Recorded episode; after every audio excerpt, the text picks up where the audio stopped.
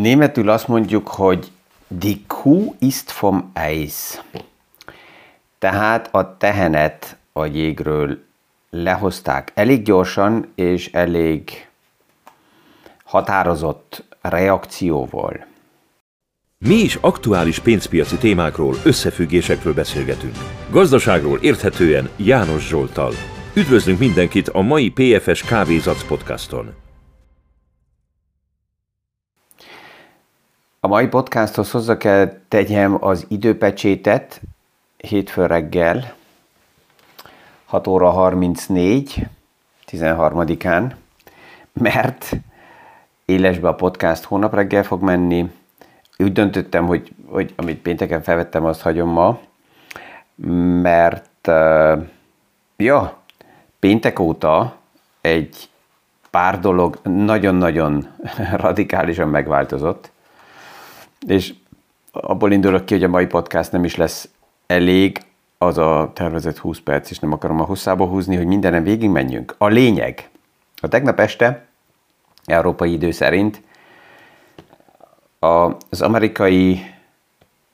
minisztérium, nem is, a, nem is a Fed, mert a Fed ugye szombat óta um,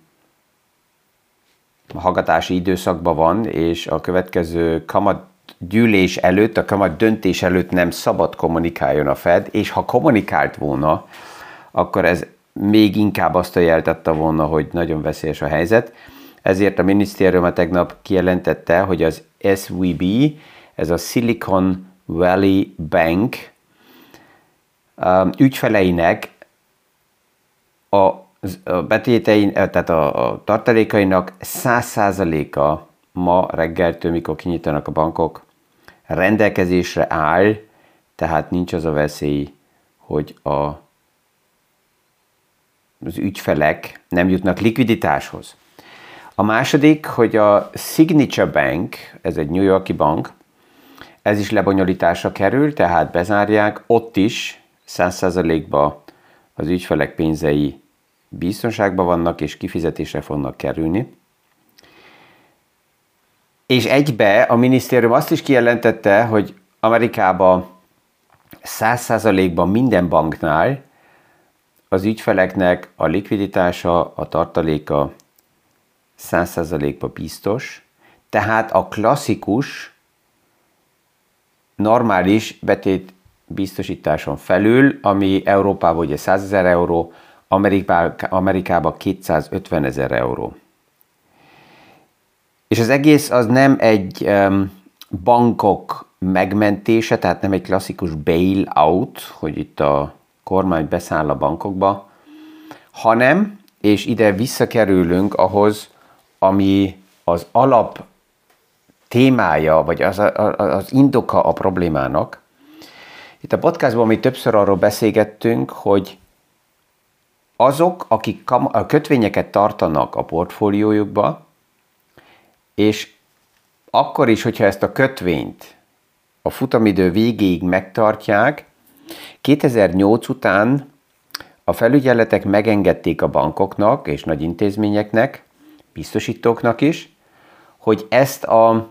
ezeket a kötvényeket ne napi árfolyam szerint vezessék a mérlegbe, tehát nem net asset value szerint, tehát az aktuális piaci értéken, hanem százzal, tehát úgy, ahogy megvásárolták. Ez addig nem baj, amíg ezeket a kötvényeket valaki nem akarja felhasználni arra, hogy hitelt vegyen fel, és ezzel a kötvényel a hitelt lebiztosítsa. Mert hogyha ezt megtenné, akkor az, aki neki hitelt ad, az persze, hogy nem a százon értékeli ezt a kötvényt, hanem az aktuális értéken, mivel a kamatok nagyon emelkedtek a piacon, a kötvényeknek az árfolyama csökkent, és akkor megjelenne egy veszteség. És ez a nem realizált veszteség az, ami egyre több banknak problémává kezd válni. De egész lassan menjünk vissza a, az alaptémákhoz. Az elmúlt hetekben többször beszélgettünk arról, hogy amikor a kamatokat ilyen radikálisan, mint most, a központi bankok megemelik, akkor kiprovokálják alapjába azt, hogy valakinél egy baleset fog történni, és hát ugye melyik dominó kocka e, dől először a leggyengébb. Tehát azok a vállalatok, amelyek abból profitáltak, és azok a struktúrák, amelyek abból profitáltak, hogy nagyon-nagyon olcsó volt a pénz, és erre építettek fel bizniszmodelleket, azok, ha emelkednek a kamatok, előbb-utóbb bajba fognak kerülni. Ami jó is, hogy a kamatemeléssel ezeket le akarjuk zárni, és, és ki, kizárni a struktúrákból, de hogy most pont bankok az elsők, akik érintettek ebbe a témába, ez, ez adódik a, a logikából, és az érdekes az, hogy az aktuális eset, esetben ugye ez a két bank, a múlt héten ugye Silvergate, amelyik egy kripto ötletre felépített bank, amelyik csődbe ment, annak ezzel indirekt van köze, de az egy, egy speciális uh, story. A Silicon Valley Bank pedig nem spekulált. Ha az, hogy ő startupokat Silicon Valley-be támogat, kivesszük a spekulációból, mert ugye startupokba investálni ma magába egy spekulatív biznisz, de ugye egy bank ezt miből teszi meg? Hát abból, azokból a pénzekből, amit az ügyfelek betesznek a bankba. Tehát a banknak az ügyfelek betétei tartott likviditások a banknál az saját tőkét jelent, és ezt a saját tőkét használja fel a bank arra, hogy azután hiteleken keresztül több likviditást tudjon magának létrehozni. És mivel a kamatok elkezdtek, emelkedni, azok a bankok, amelyek az ügyfeleknek a pénzeiből hozták maguknak, vagy gyűjtötték össze a likviditást, mint a Silicon Valley Bank is, nem a likviditást, hanem egyszer a saját tőkét, mert egy bankba, hogyha ma bemegyek, bemegyek és beteszem a számlára a pénzemet, akkor az a banki mérlegbe megjelenik, mint saját tőke. Ezért is van ugye a biztosítás a banki rendszeren kívül, hogyha bármi történne a bankkal, akkor mérleg szerint a saját tőke legelőször oda van, hogy az én befektetett pénzem ne legyen oda, ezért léteznek a befektetők irányában nézve a biztosítások, és az aktuális kamatemelési probléma kialakított egy olyan helyzetet, hogy az emberek a bankba ugye éveken keresztül betették a pénzüket, cash, likvid tartalékot, Silicon Valley-be főleg a vállalatok, amelyek épp az operatív munkára kell nekik a likviditás, részben olyan vállalatok vannak ott a startup szcenériában, amelyikek hetente fizetnek fizetéseket, mert annyira um, um, labilisek, vagy, vagy, vagy dinamikusak nevezzük így a, a struktúrák, tehát a likviditás ott parkolva volt.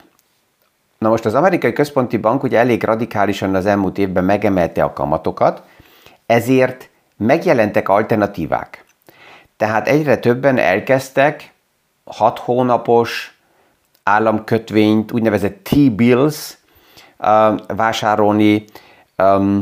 pénzpiaci alapokat vásárolni, amelyeknek nagyon rövid a futamideje, két éves államkötvényeket vásárolni, tehát a bankokon kívül megjelent egy olyan alternatíva, egy olyan konkurencia, ami érdekes lett a befektetőknek, és egyre többen kezdték a pénzüket a bankból kivenni, és áthelyezni ilyen rövid kötvényekre. Na most a banknak ugye ez nem tetszik, mert azzal, hogy az emberek kiveszik a likviditást, a tartalékokat, ezzel leépül a banknak a saját, az önereje, a saját tőkéje, ezért több kamatot kell a bank kezdjen fizetni, akár rövid időre betett pénzekre is, mert hanem ugye a konkurencia, az államkötvények a magasabb kamattal ezt elszívják. De az elmúlt években a bankok a nagy összegeket, amit ott parkoltak az ügyfelek, azokat nem csak egyszerűen ott tartották cash tartalékként, hanem mit csináltak? Ezt befektették a bankok is, hosszabb időre, két éves, három éves, akár tíz éves államkötvényekbe. Azért, hogy a negatív vagy a nulla kamat szinten valamennyi kamatot kapjanak. ez addig jó volt, amíg a kamatok nem kezdtek el emelkedni. És a tavaly március óta, mivel a kamatok nagyon elkezdtek emelkedni a piacon, mert a Fed ezt elkezdte nagyon erősen, radikálisan emelni, azok a kötvények, amelyekbe a bankok befektették az ügyfelek likviditásait, azoknak a kötvényeknek az árfolyamai elkezdtek csökkenni. Erről nagyon sokat itt beszéltünk, és ez, ez az a jelenség, ugye, amit hosszabb időre megkötött kötvényeknél lehet látni, hogyha a kötvény ki van bocsájtva egy fix kamattal, és a futamidő alatt a kamatok a piacokba emelkednek, akkor ennek a kötvények az árfolyama csökken. Na most a bankoknak a mérlegébe, és ez nem csak a Silicon Valley Bank, hanem ez egy általános problémája a banki struktúrának, hogy azokat a likvid tartalékokat, amelyeket az emberek a, az alacsony kamatszinten, a nulla kamatszinten, a negatív kamatszinten az eurozónában akár a bankokba tettek, ezeket a bankok kötvényekbe befektették, ez egy normális esemény, ez még nem spekuláció, főleg, hogyha rövid futamidőre kibocsátott államkötvényeket vásárolnak meg. Bankok ezeket ugye ezekbe betették, 2008 óta megvan nekik a lehetőségük, hogy nem napi szinten értékeljék a mérlegbe ezeket a papírokat, hanem százzal, úgy, ahogy megvették. Ez addig mind rendben van, amíg egy bank nincsen ráutalva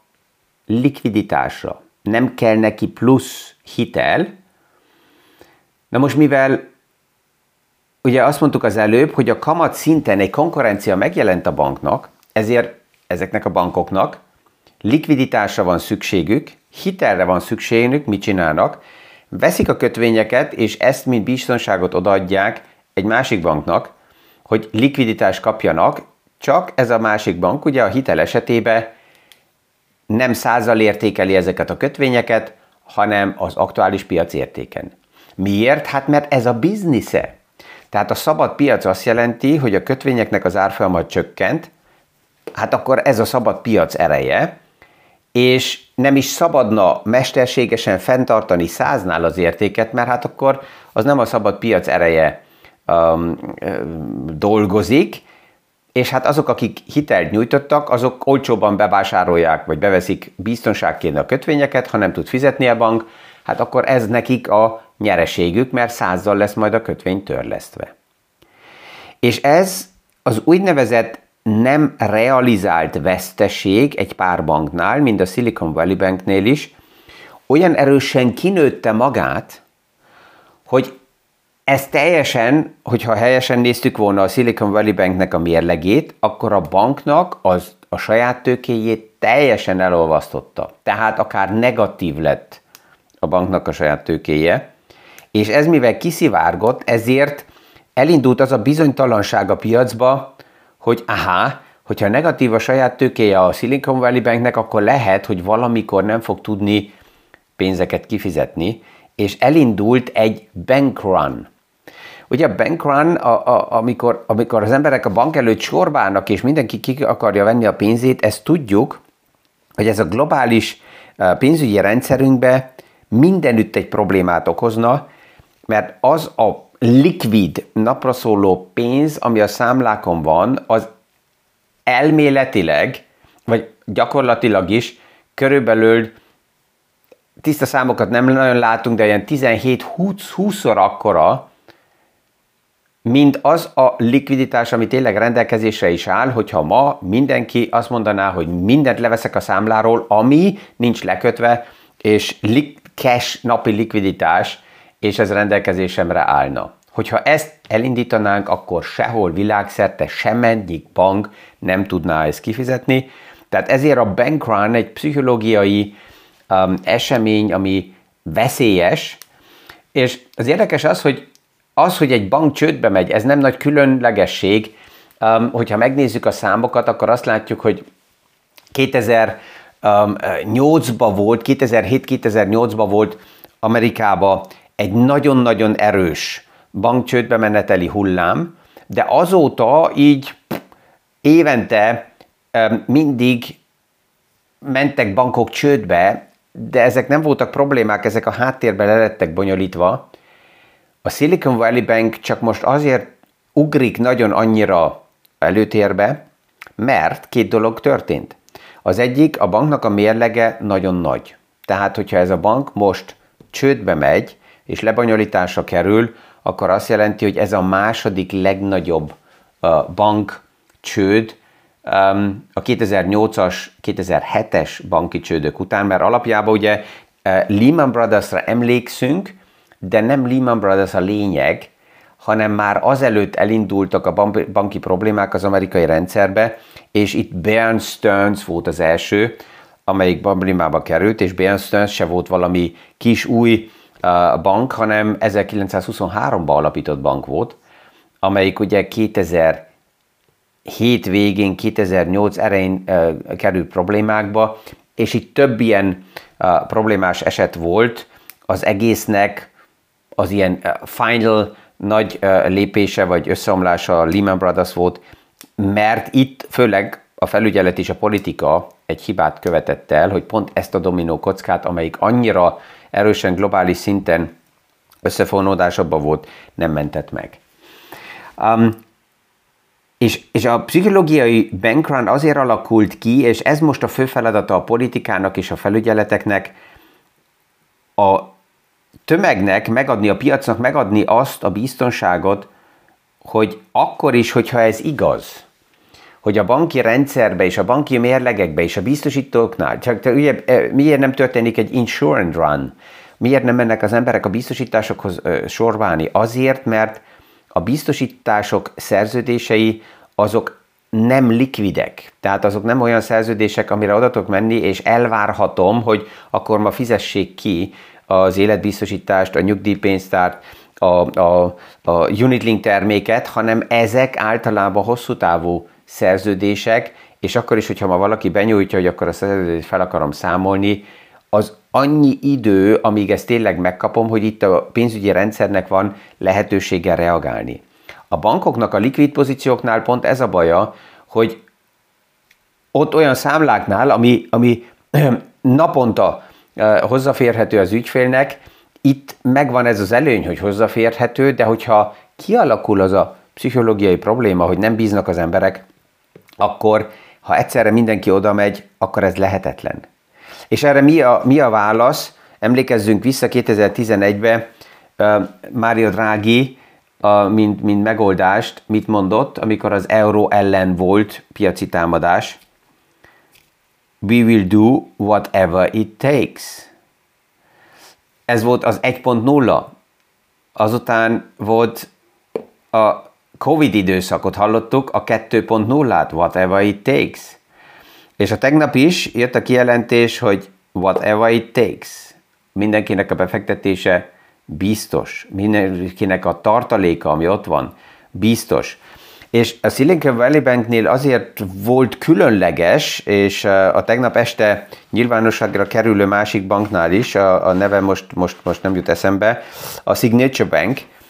mert akkorák az összegek, hogy jóval a 250 ezer dollár fölött vannak, mert főleg vállalatok parkolják ugye ott a pénzeket, és ezért 85%-a a likvid tartalékoknak nem lett volna biztosítva. Ezért kellett a kormány itt elég gyorsan, és azt kell mondjam, hogy ez, ez, ez tényleg egy fontos jel is, fellépjen, és azt jelezze, hogy nem kell azzal foglalkozni, hogy 250 ezer a határ vagy nem, minden likvid tartalék, ami a bankban van, az rendelkezésre áll, mert hanem ez elindított volna elég hamar ma egy elég erős dominó effektust a vállalatoknál, a startupoknál, amelyek főleg ugye erre vannak felépítve, ezeknek az árfolyamainál, az egész banki rendszerbe, főleg a regionális bankok, ezt már érezték volna, pénteken ezt lehetett látni, hogy szinte az egész pénzügyi szektor negatívan zárta a piacot, kivéve egy, JP Morgan. JP Morgan az egyik legkonzervatívabb bank, és mivel JP Morgan volt már az 1907-es piaci összeomlásban az a bank, amelyik likviditással ellátta a piacot, és akkor elég sok uh, um, kisebb bankot felvásárolt, ezért ilyen krízis helyzetekben a piac inkább ilyen old economy banknak, JP Morgannek abba bízik, és ezt sem akarta a felügyelet, hogy akkor most a regionális bankokról ból ki legyen vonva a likviditás, és ez átáramoljon teljesen JP Morganhez, mert akkor meg JP Morgannek ezzel a baja, és arra a likviditásra nincs is ráutalva. Tehát ez így az első, első lépés, ami a hétvégén ugye történt, és egy picit emlékeztet a, a, a múlt héten egy, egy felvétel, ahol pont kötvényekkel biztosított hitelekről volt szó, ami pont ezt a problémát rejli, rejti magába, hogy ha, ha a kötvények és hosszabb futamidejű kötvényeknek az árfolyama csökkent, akkor ez nagyon nagy probléma annak, aki ezt a kötvényt fel akarja használni egy hitelre, és nincsen meg egy olyan védő esernyő, mint most az amerikai politika oldaláról nézve. Ez nyomás alá helyezi persze Európát is, mert hogyha elindulna Európába egy bizonytalanság, és a magas kamatok itt is problémát okoznak, akkor hasonlóan akár Európa is egy ilyen mentő esernyő irányába kellene forduljon. A jó hír, és azok, akik egyből ezeket a lépéseket támadják, hogy a, a Silicon Valley Banknek a részvényesei, azok nullának szállnak ki a sztoriból. A Silicon Valley-nek a kötvénye, ami ki volt bocsájtva, és akik a kötvényt tartották, azok nullával szállnak ki. Tehát itt a megmentés, és akik azt mondják, hogy jó, most megint adópénzeket égetnek, nem égetnek semmit. Um, itt inkább ez egy fontos jel a piacnak, hogy a likviditást nem kell menteni a struktúrákból, de ez ugye egészen más létező problémákat mutat fel, és ezekről részben már sokat beszéltünk a podcastokban, és látom, hogy alig kezdtem el a témát és az összefüggéseket egy picit itt felmutatni, már ki is szaladt a mai podcast idő a kezemből, de hát nem baj, ez a hét az tovább is érdekes lesz, és ezekről fogunk tovább még beszélgetni, persze mindig abból a szempontból, hogy ez mit jelent az egyes portfóliónak, és ebből a szem- valamilyen oldalról jó is, hogy a podcastok egy kicsit le vannak maradva, mert így nincs meg az a veszély, amit így is úgy is próbálok kivenni, hogy minden belébnek a csipogására reagálni, mert ez nonsens és fölösleges, hanem távolságból nézve, lelassítva az eseményeket figyelni. Ezzel ma is mi mindig kellemes napot kívánok mindenkinek, és a viszonhallásra a hónap reggeli PFS Kávézatsz podcastig.